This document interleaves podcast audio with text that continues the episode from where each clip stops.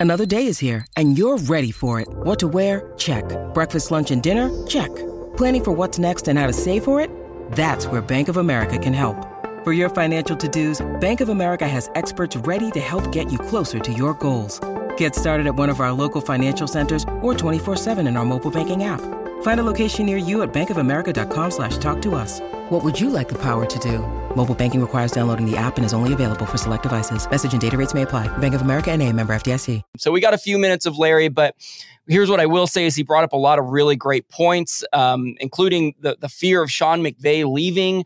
Um, you know, he obviously has not made any official statement on that, but he's uh, his contract is through, I believe, 2026, which is several years from now. But there there are ways that people work around these things, and so um, look, I think Sean McVay would be an excellent commentator. I think it would be a joy to see him on TV uh, as as an NFL fan for the rest of the you know nation to see him on a regular basis. But as a Rams fan, I'm like, heck no, I love this dude. I think he's such a great leader, positive force for you know new players, old players, anyone. And I, I'm I'm a sports fan. We know this because I host a sports podcast here, but I like seeing good people in my sports aura you know in my sports uh, network i guess is the better word. I like you know it's it's the reason i know this is not a dodger podcast but it's the reason i stand by dave roberts as a manager you know he's he's a positive uh, forward thinking just joy of a person to be around and i think that to me sometimes i think that goes a longer way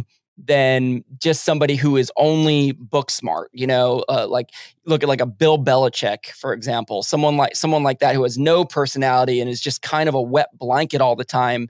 For me as a fan, I'm looking for those. I'm, I guess I'm looking for a dry blanket is what I'm. If a wet blanket is bad, I'm looking for a nice, light, airy blanket. I don't need a weighted blanket to keep me asleep at night. I need something just light to make me feel comfortable and cozy. And that is, Sean McVay is the lightest blanket of them all. So I would be personally very heartbroken if Sean McVay did not come back.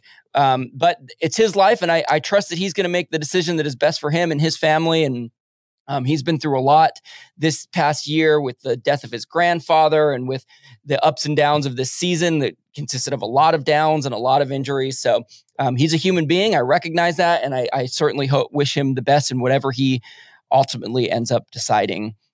Um, in terms of the Rams, Baker Mayfield, excuse me, finished off the season for us, and um, the only the only little headline that I caught was that he stands by that he is a he's a starting quarterback. So he uh, the, the the reading between the lines there, he doesn't want to be on a team where he's the backup quarterback. And if he came on, if he stayed with the Rams next season, um, by all accounts, Matthew Stafford would be our starting quarterback, and Baker Mayfield would be our backup. And so, you could again reading between the lines, you could say that that's Baker Mayfield saying like the only way, essentially the only way he'd stay on the Rams is if he had the starting job, and I don't, I don't think that's a possibility. So, um, perhaps that means he's going elsewhere. We will see. Um, we have two backup backup quarterbacks already, in Bryce Perkins and John Wolford. So, um, I, you know, it may have just been a fun three, four game um, experience having Baker Mayfield. I did enjoy it. It gave something for us as fans to watch, and I'm not necessarily complaining about that. I think it was fun having him, and we'll see. Who knows? Uh, who knows what'll happen in the coming weeks and months as um, as talks continue for for various players. By the way, here is a here is something to celebrate.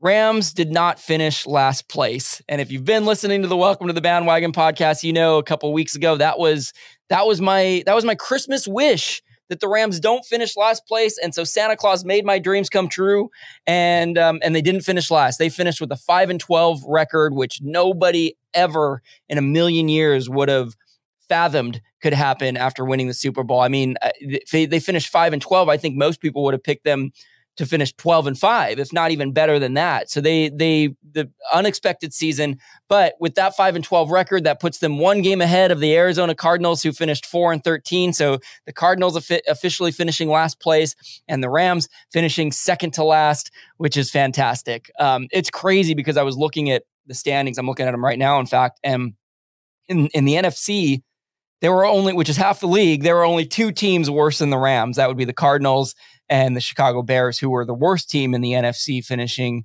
three and 14. Um, so for the Rams, not only to have not been good this year, but to literally be, and I'm looking at the le- across the league, they had like the fifth or sixth worst record in the league. they were they were literally the fifth or sixth worst team in the NFL after winning the whole thing last year. It's um, I, I haven't looked into the exact numbers on this, but it's it's one of the worst performances from a from a, a previous Super Bowl winner. Um, but uh, as as Larry and I like to say a lot, being the Pollyannas of podcasting, I think I think for us as a brand new podcast, this was a this was a an unexpected but welcome test for us as we so we sort of expected to have a this lights out year and for this podcast to be talking about how great the Rams are and how exciting it is to see Cooper Kupp being amazing again and Aaron Donald one of the best players in all of the NFL as a defensive player um, and we basically got none of that. And so it's been um, it's been a good challenge for us to um, to try to find compelling things to talk about